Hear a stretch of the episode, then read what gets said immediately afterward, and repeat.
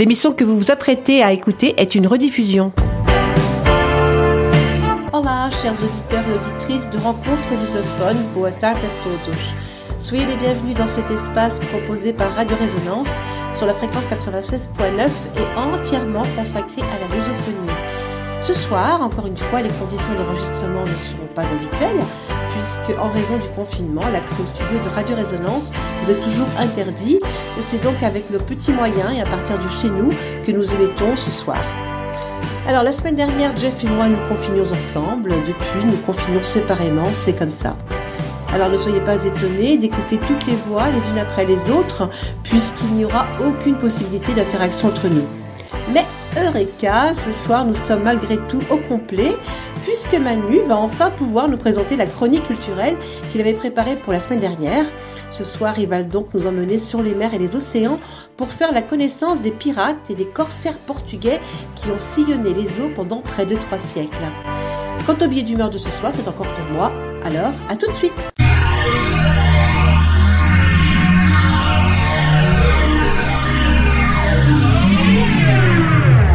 Résonance 96.9.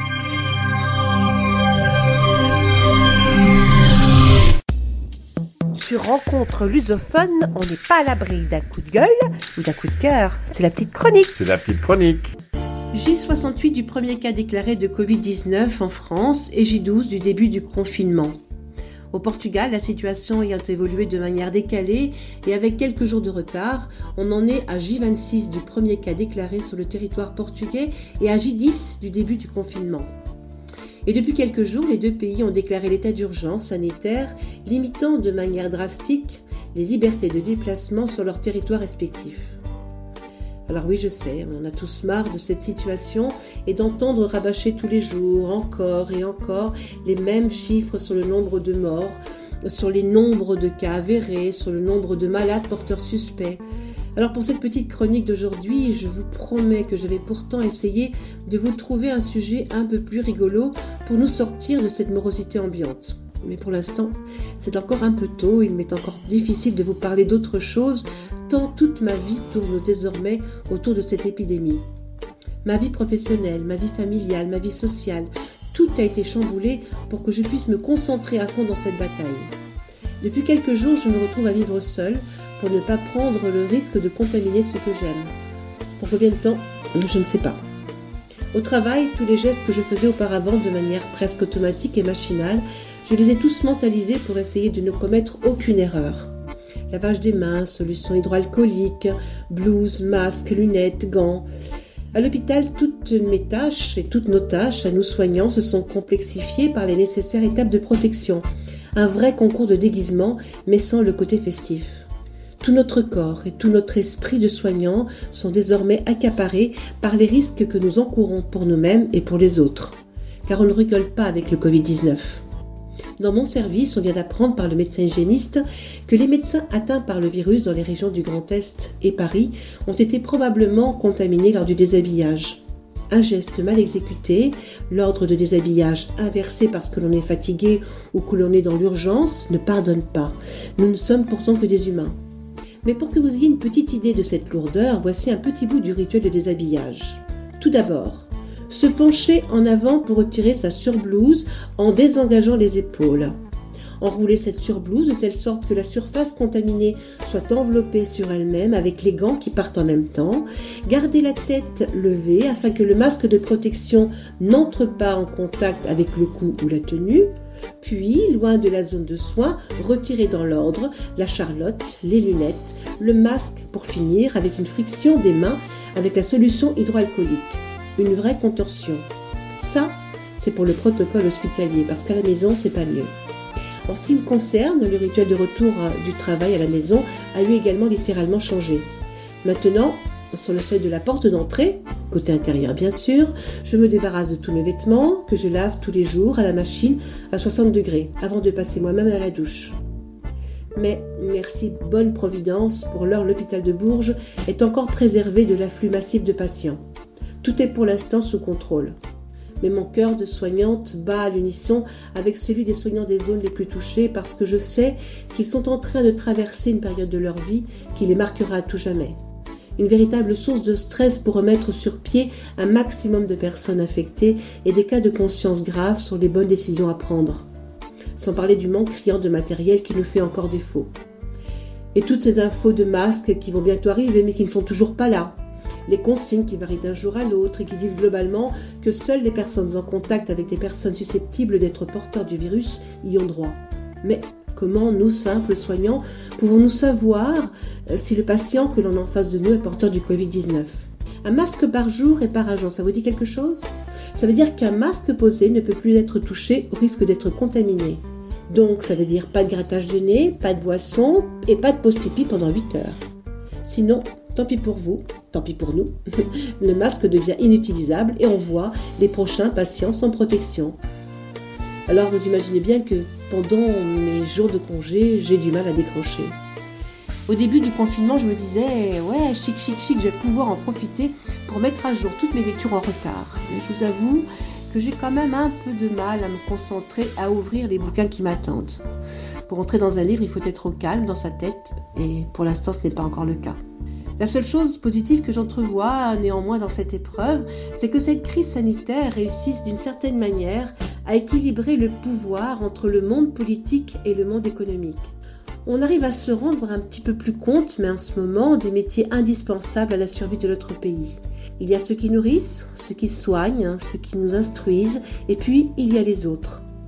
Macron qui gauchit subitement sa ligne de conduite. Ah là là, je chancelle et je perds pied. Alors je me laisse aller à l'espoir, euh, et au fond de moi, même si au fond de moi je n'y crois pas trop, que le coronavirus assénera un coup de grâce à ce système de gouvernance néolibérale qui nous a tant fait de mal. Mais quand même, je ne peux pas oublier toutes ces images d'infirmières tabassées et mises à terre par la police lorsqu'elles sont descendues dans la rue en janvier dernier pour réclamer des moyens supplémentaires pour notre système de santé. Allez,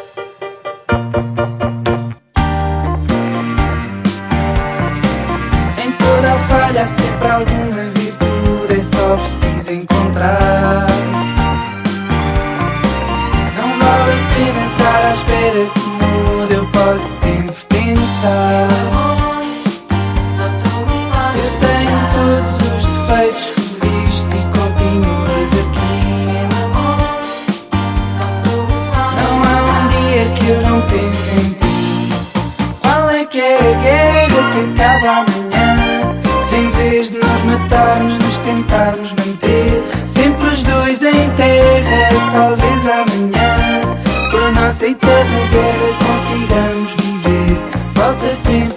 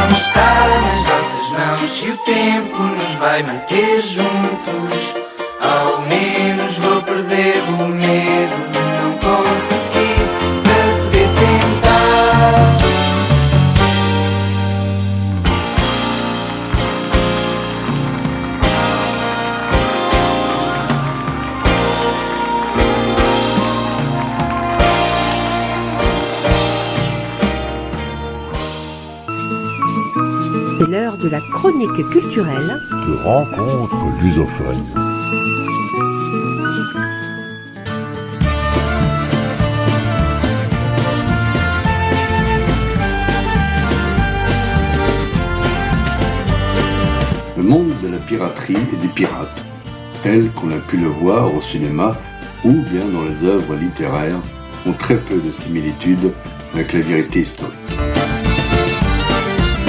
Qu'on les appelle pirates, forbans, flibustiers, boucaniers ou bien corsaires, ils avaient tous un point commun. C'étaient de dangereux personnages qui étaient plus aptes à vous passer au fil de l'épée plutôt que vous aider. Pour dire la vérité, la plupart étaient de terribles tueurs, des hors-la-loi sans une de pitié, qui cherchaient avant toute chose à s'enrichir.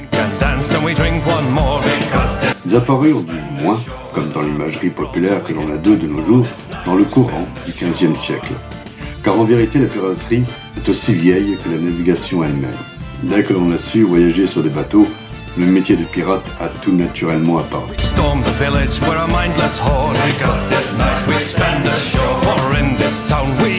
lords. Dans l'Antiquité, la Méditerranée était infestée de brigands de tout poil.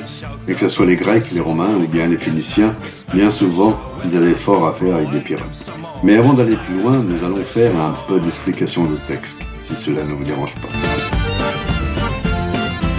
D'abord, le mot pirate vient du grec pirates, de pera, qui signifie tentative, qui par la suite a donné Pyrrhille. Le terme désigne tout naturellement un personnage, une personne qui attaque un bateau pour le piller.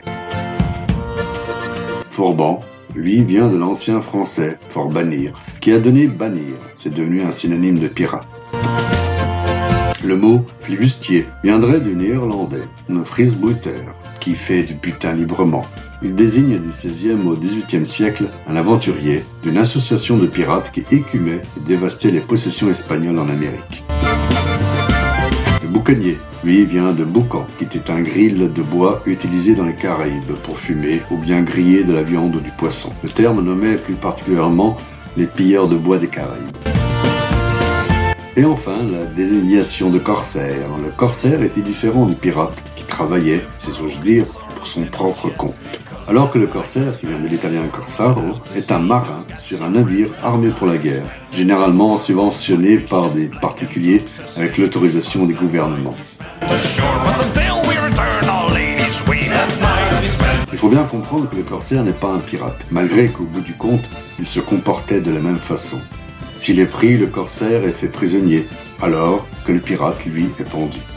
En effet, le corsaire commande un navire de guerre armé en course. Il est placé sous les ordres de l'amirauté de son pays et titulaire de lettres de marque. Les lois de la guerre navale s'appliquent à lui. Sa mission S'attaquer aux navires commerçants de leur ennemi, généralement espagnols et portugais. Au prix de leur action, le corsaire et son équipage reçoivent 30% du butin, l'armateur et l'avitailleur aussi. Enfin, l'État dont appartenait le corsaire touchait les 10% restants. D'ailleurs, par la suite, on vit beaucoup de pirates qui devinrent corsaires, ou bien des corsaires qui en parallèle avaient des activités de pirates. Et pour en finir avec notre explication de texte, le drapeau. Oh, combien fameux des deux pirates, le Jolly Roger. Le terme vient du français Jolly Rouge, le rouge dans le monde des marins qui signifie pas de quartier. C'est la couleur d'origine du drapeau. Ce n'est que par la suite qu'il devient noir, puis d'autres lui intégrèrent une tête de mort. C'est sous ce dernier aspect qu'il est passé à la postérité. Et voilà, vous êtes prêts pour faire une petite virée dans le monde des pirates, et plus particulièrement des pirates portugais. Et croyez-moi, il y en a eu des pas moins célèbres. À tout de suite.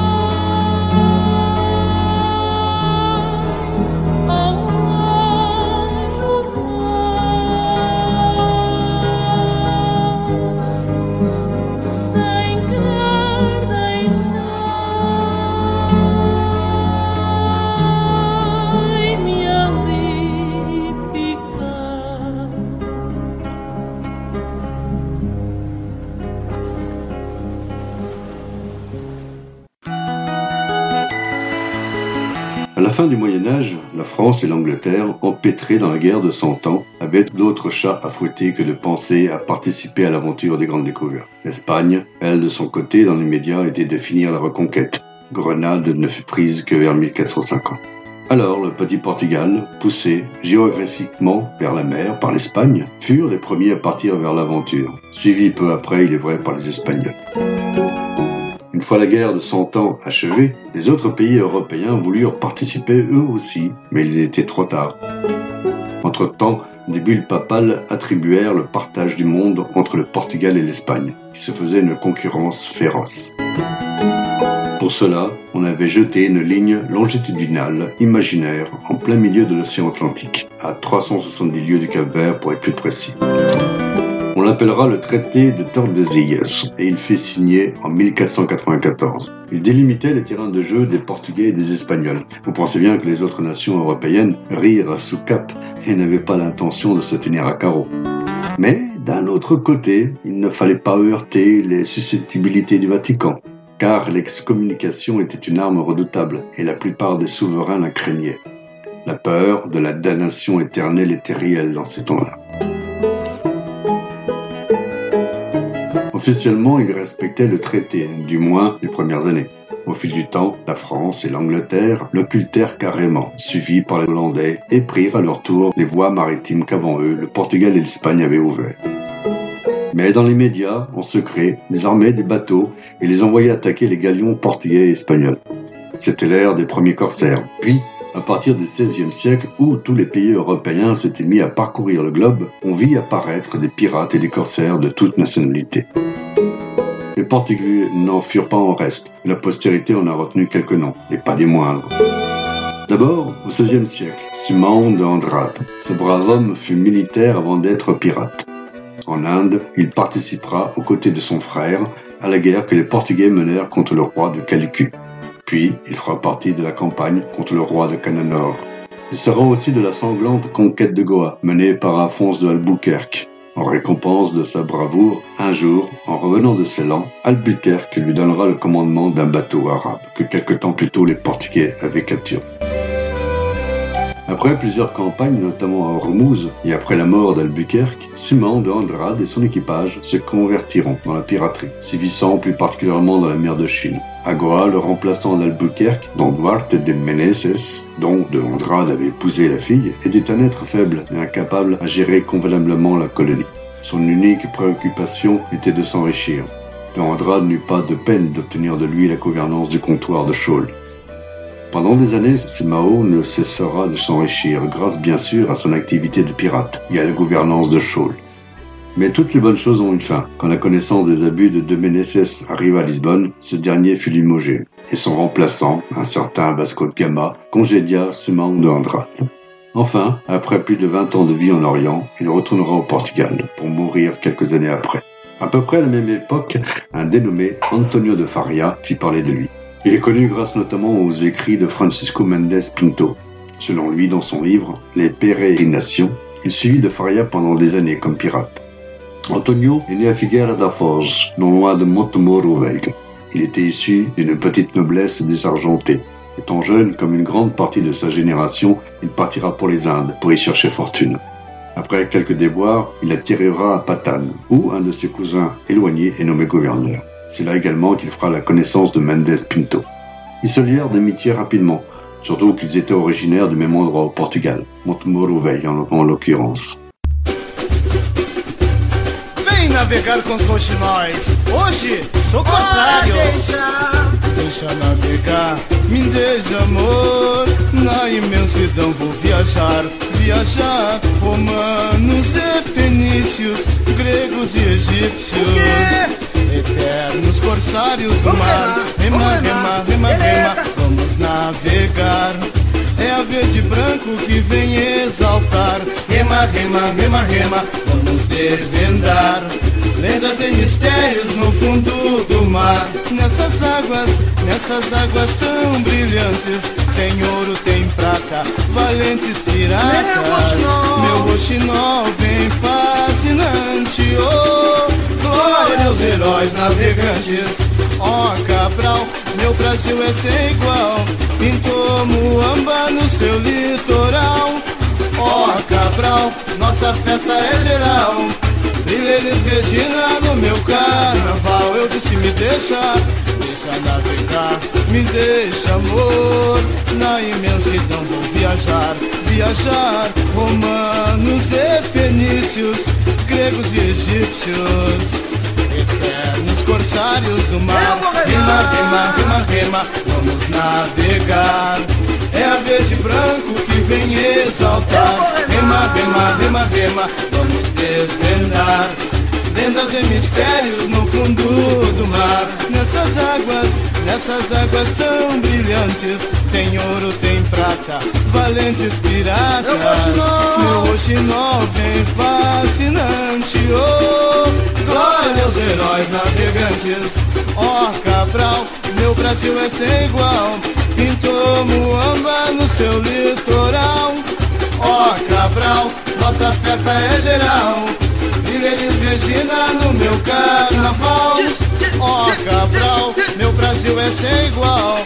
Pintou Muamba no seu litoral. Ó Cabral, nossa festa é geral. Brilha Elis Regina no meu carnaval. Ó Cabral, meu Brasil é sem igual. Pintou Muamba no seu litoral. Ó Cabral, nossa festa é geral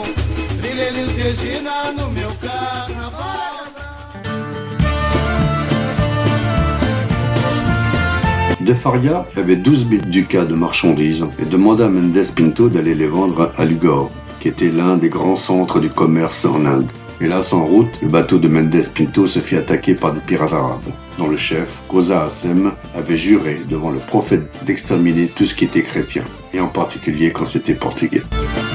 Mendes Pinto fut un des rares survivants, et dès son retour, De Faria monta un équipage et arma un bateau, et accompagné de Mendes Pinto partirent à la recherche de Koza Hassem. Ce fut le début d'années de piraterie et de sauvagerie. Le nom de De Faria était redouté dans l'Extrême-Orient. Ils furent les premiers Européens à naviguer sur les sphères du Mekong. De Faria baptisa le lieu Cochinchine, nom que plus tard les Français reprendront pour désigner le sud du Vietnam. Entre-temps, les Portugais s'allieront avec un redoutable pirate chinois qui avait le doux nom de Ken Pengjan. Ensemble, c'était une terrible armada qui ne craignait personne. Un jour, ils tombèrent presque par hasard sur Koza Hassem. Ce fut un véritable massacre. Tous les Arabes furent exterminés et le corps de Koza Hassem fut découpé en morceaux et donné en pâture aux poissons. Mais cela ne les calma pas. Ils continuèrent leur carrière de pirates, sans leur allié chinois. Ils s'étaient fait tuer dans une rixe avec d'autres pirates. De Faria et ses acolytes, un jour, tuèrent le mandarin d'une cité chinoise qui détenait en prison des Portugais. Par la suite, ils pillèrent et incendièrent la ville. Une autre fois, ils dévalisèrent un temple chinois sur l'île de Kalampui. Mais tout a une fin. Un jour, la flotte des pirates fut prise dans un terrible typhon qui les décima. De Faria mourut dans le naufrage. Mendes Pinto, lui, survivra en compagnie d'autres compagnons d'infortune. Il lui arrivera d'autres aventures, mais plus comme pirate. Pour finir, il retournera au Portugal où il mourra, tout en ayant écrit avant ses pérégrinations. D'autres, au XVIe siècle, dans d'autres lieux, ont sévi, comme Diogo Pérez, qui fut pilote du corsaire anglais Sir Francis Drake dans les Caraïbes. Manuel Serradas, qui combattait les Espagnols vers 1582. On peut citer Nuno da Silva. Il y a aussi Simão Fernandes. En 1585, il fut le pilote des expéditions anglaises de Sir Walter Raleigh pour fonder les colonies américaines sur l'île de Roanoke, en Caroline du Sud. À la fin du XVe siècle, les Juifs portugais furent expulsés du Portugal et s'implantèrent un peu partout en Europe, dont une partie s'installèrent aux Pays-Bas. Certains descendants de ces Juifs devinrent corsaires pour le compte de la Hollande ou bien tout simplement pirates. Tels deux frères, Balthazar et Simon Cordes, ils sont nés à Anvers. Ils sont connus dans l'histoire pour avoir été les premiers corsaires hollandais de 1598 à 1600. Ils sont restés célèbres pour les pillages et les massacres qu'ils perpétuèrent dans les colonies espagnoles du Chili. Au XVIIe siècle, le Portugal n'était plus une grande puissance maritime. L'occupation espagnole était passée par là. Et quand l'indépendance fut retrouvée en 1640, le Portugal n'était plus ce qu'il était. Les nouvelles grandes puissances étaient en premier lieu l'Espagne, puis l'Angleterre et la France. Et enfin derrière, la Hollande qui essayait de suivre tant bien que mal. Alors, au-delà du sébastianisme, on vit apparaître une certaine haine anti-espagnole. Et une multitude de corsaires portugais apparurent. Les attaques des écumeurs des mers portugais contre les galions espagnols s'intensifiaient, et souvent se meutaient de connivence avec des corsaires anglo-saxons et français. D'autant que d'autres pays européens entrèrent dans la danse, tels l'Allemagne ou bien les Italiens.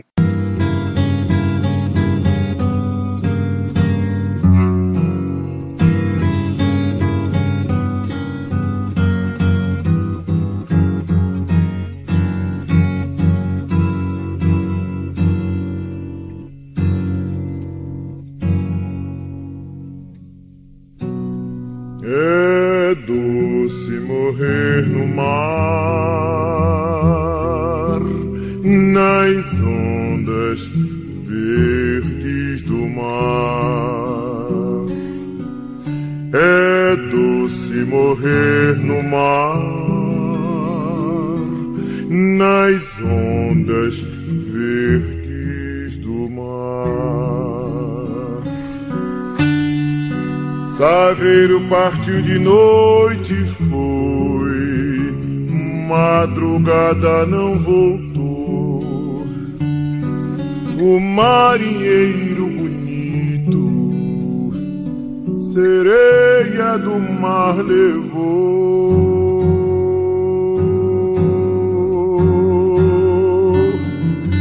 É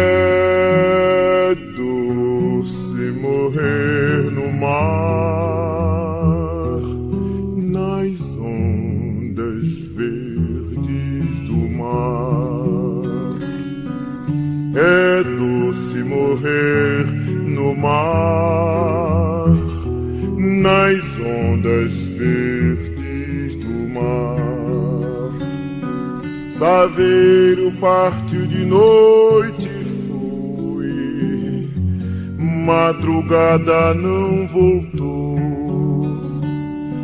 O marinheiro bonito, sereia do mar levou.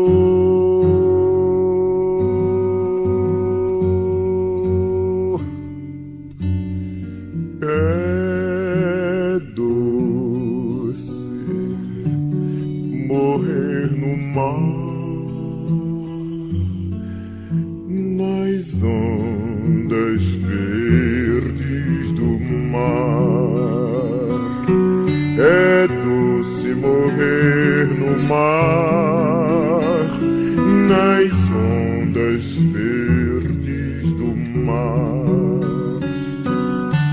Nas ondas verdes do mar, meu bem, ele se foi afogar. Fez sua cama de noivo no colo de Emanjá.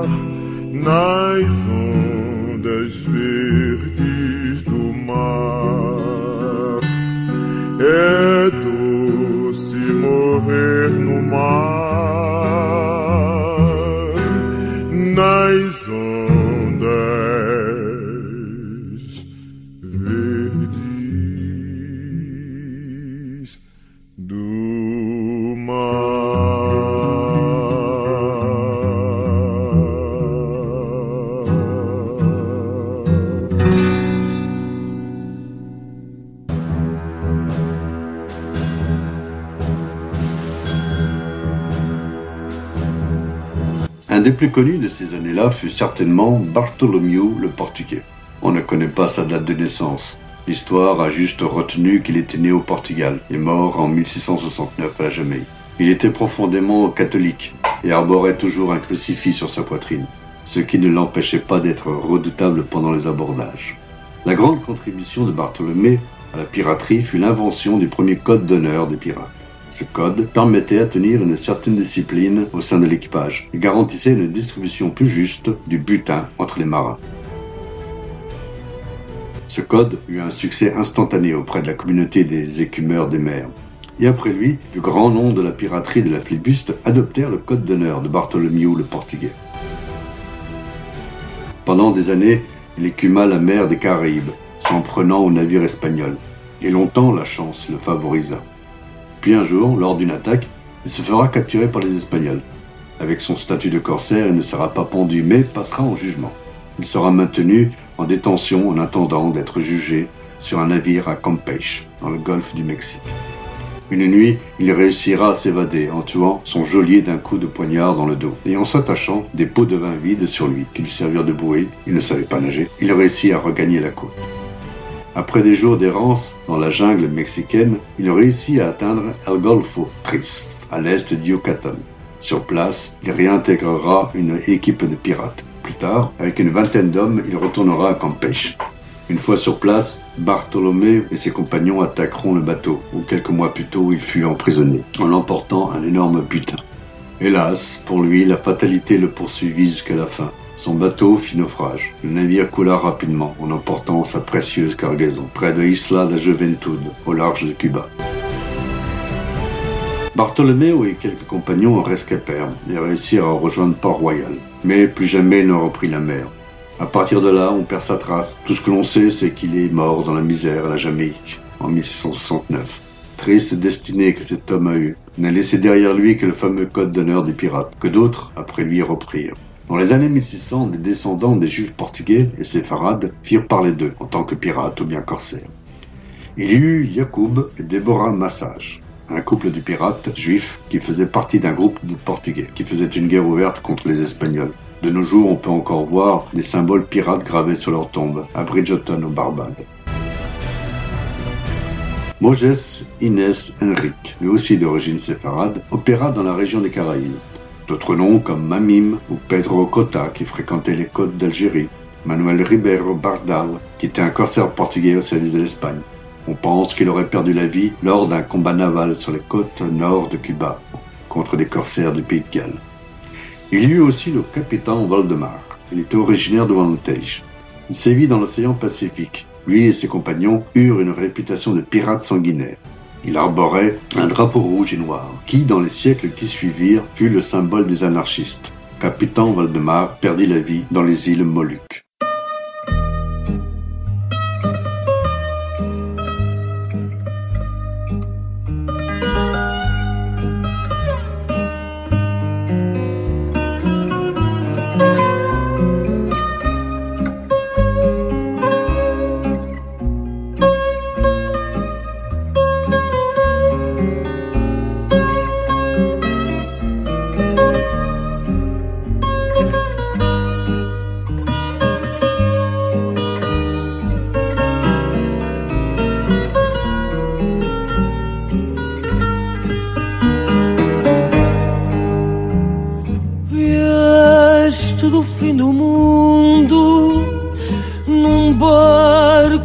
Vagabundo.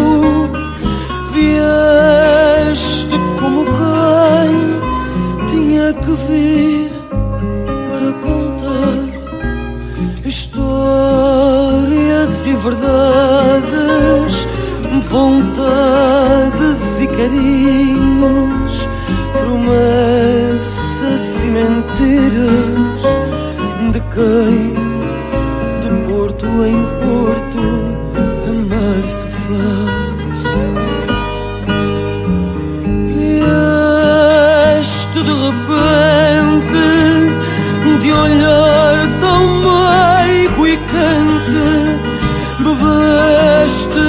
celebrar a volta tua. Tomaste-me em teus braços em marinheiros laços. Tocaste no meu corpo uma canção que em vil magia me fez tua. Para o quarto de andar tão mal e farto de beijos e de rum. A noite ardeu, cobri-me em tatuagens, dissolvi-me em viagens,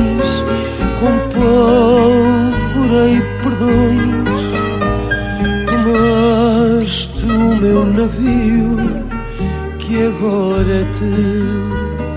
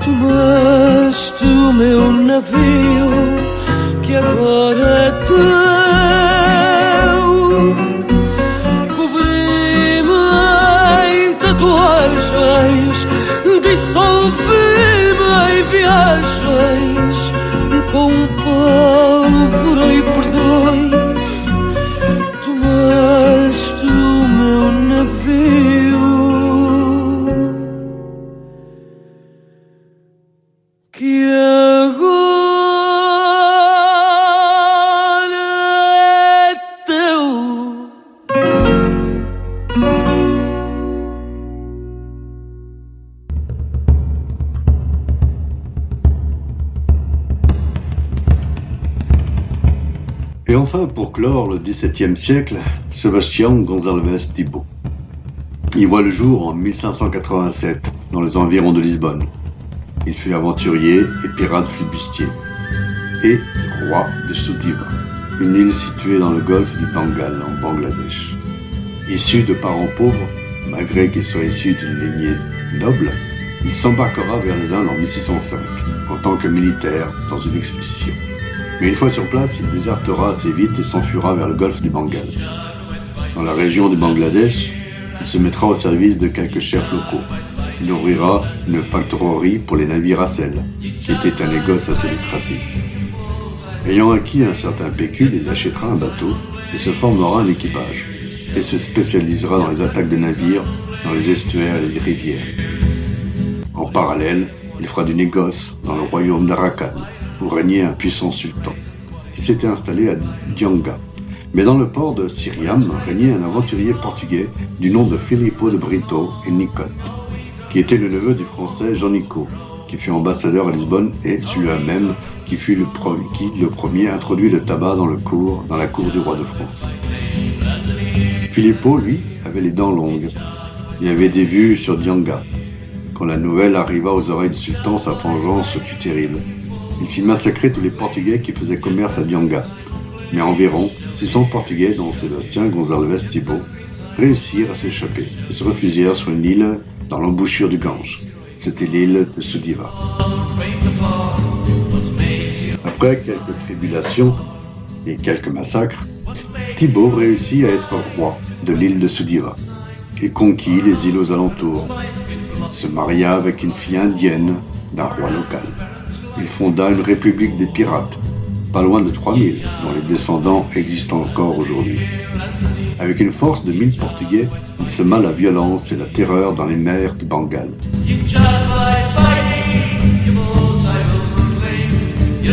Mais la guerre contre le sultan d'Arakan lui fut fatale, et malgré l'aide de Goa, il fut disgracié et perdit son royaume, qu'il avait mis tant d'années à mettre en place.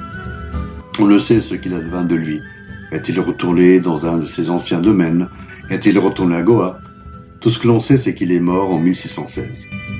Mais après la mort de Thibault, les Portugais du Bengale continuèrent dans la piraterie. Et Filippo de Brito et Nicotte et Sébastien Gonzalez Thibault sont restés dans l'histoire comme les deux seuls Portugais à avoir été rois en Extrême-Orient.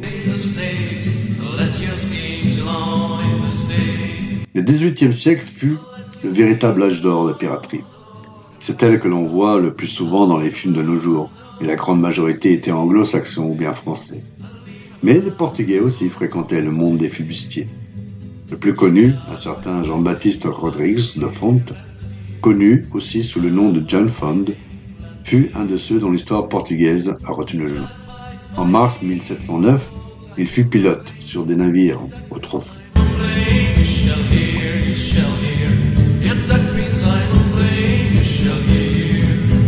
Le plus connu, un certain Jean-Baptiste Rodrigues de Fonte, connu aussi sous le nom de John Fond, fut un de ceux que l'histoire portugaise a retenu le nom. En mars 1709, il fut pilote sur des navires. Une fois à Port-Royal en Jamaïque, au service des Espagnols. Une autre fois à Annapolis Royal au Canada, au service des Anglais. Plus tard, en 1714, il s'installera à Louisbourg, colonie française de l'île Royale, au large de la Guyane. Il se consacrera à la piraterie, tout en étant un des commerçants les plus prospères de la région. Il mourra en 1733, à l'âge de 73 ans.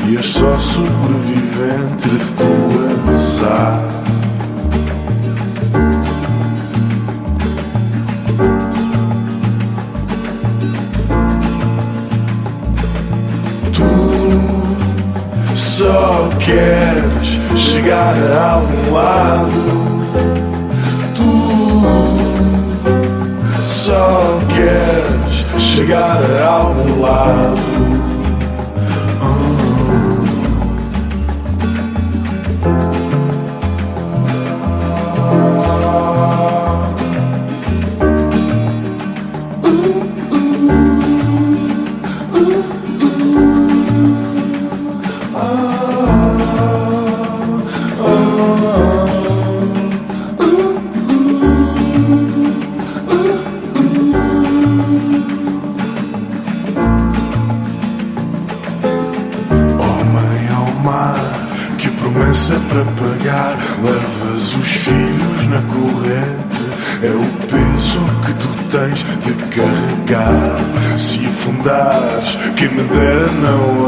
Ficas suspenso no presente, com certeza que casa em qualquer lugar.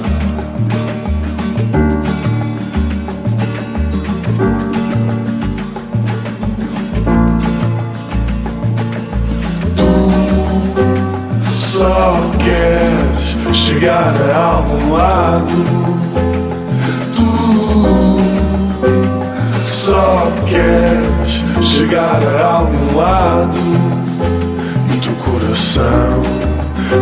em contramão. O teu coração navega em contramão. O teu coração navega em contramão.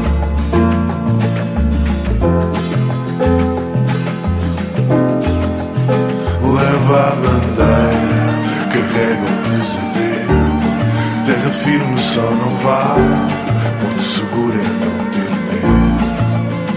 Leva a bandeira, carrega o pesadelo. Terra firme só não vá, porto seguro é não ter medo. Leva a bandeira, carrega o pesadelo. Terra firme só não vá, porque seguro é não ter medo. Leva a bandeira, Peguei l'ego pesa dentro, per só no sono.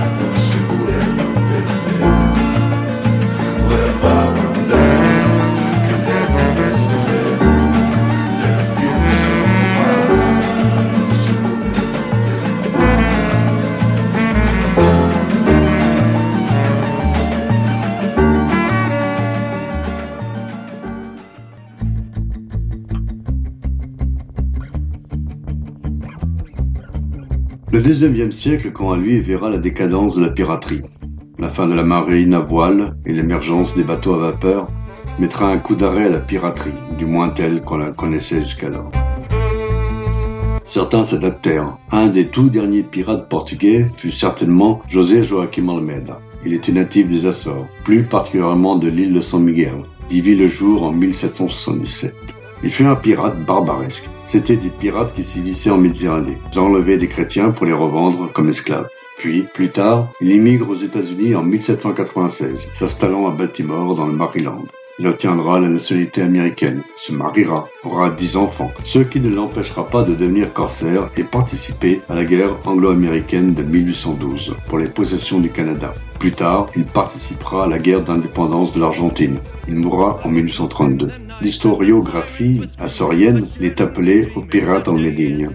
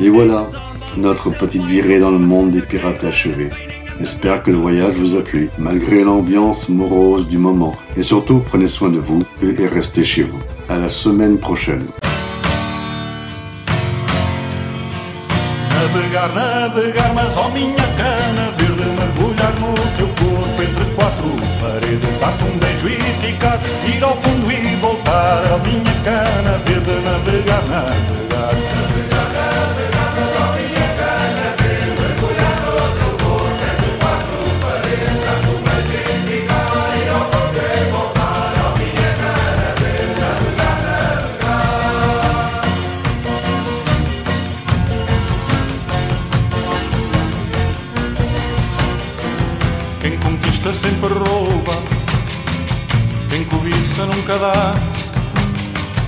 Quem oprime tiraniza Naufraga mil vezes bonito Eu sei lá. Já vou de grilhões nos pés Já vou de algemas nas mãos. De colar no pescoço perdido E achado vendido em leilão.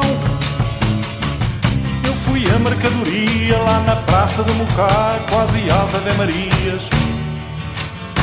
Nos abismos do mar, navegar, navegar, mas ó minha cana, verde mergulhar no teu corpo entre quatro paredes, dar-te um beijo e ficar, ir ao fundo e voltar, ó minha cana, verde navegar, navegar, navegar,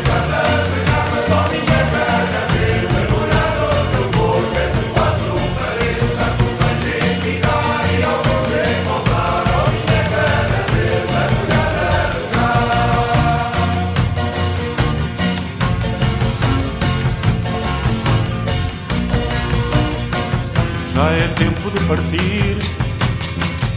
Adeus, morenas de Goa. Já é tempo de voltar. Tenho saudades tuas, meu amor de Lisboa. Antes que chegue a noite que vem do cabo do mundo. Tirar vidas à sorte do fraco e do forte, de cima e do fundo. Trago um jeito bailarino que apesar de tudo baila no meu olhar peregrino. Nos abismos do mar Navegar, navegar, mas ó minha cana verde Mergulhar no teu corpo entre quatro paredes Dar-te um beijo e ficar Ir ao fundo e voltar Ó minha cana verde navegar Navegar,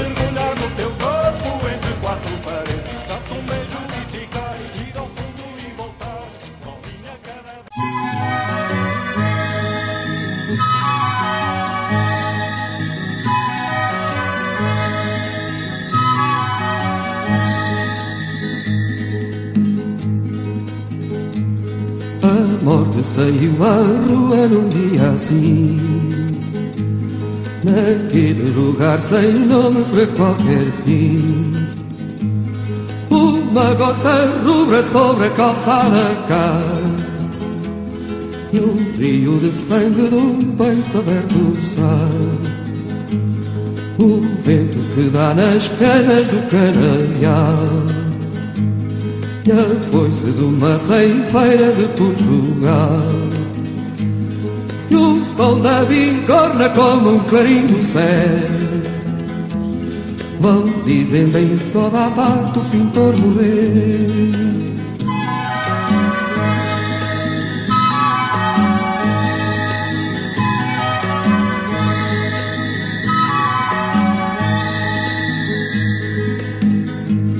Teu sangue pintor reclama outra morte igual Só olho por olho e dente por dente vá.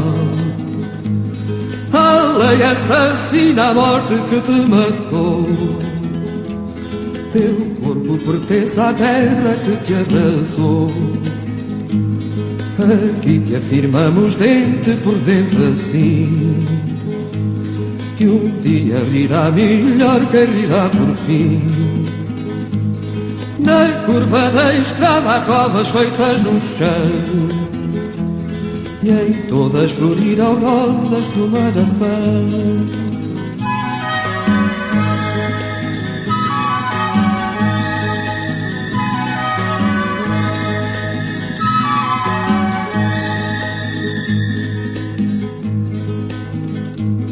A morte saiu à rua num dia assim Naquele lugar sem nome para qualquer fim. Uma gota rubra sobre a calçada cai. E um rio de sangue de um peito aberto sai. O vento que dá nas canas do canavial e a foice de uma ceifeira de Portugal E o sol da bigorna como um clarim do céu Vão dizendo em toda a parte o pintor morreu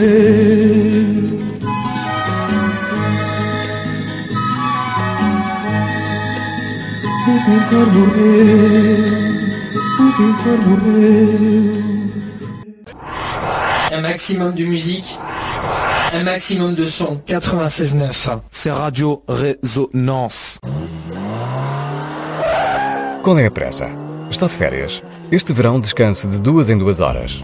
Estique o corpo, beba uma água ou um café antes de voltar ao volante. A fadiga e a sonolência são causas frequentes de acidente. Sabe reconhecer os sinais? Uma mensagem da Segurança Rodoviária da Capa Mais Long. Vais sair à noite, divertir-te com os teus amigos e beber um copo. Ao regressares a casa, passa o volante a uma pessoa que não tenha bebido álcool. Porque voltar é tão importante como sair. Uma mensagem da Segurança Rodoviária da Capa Mais Long.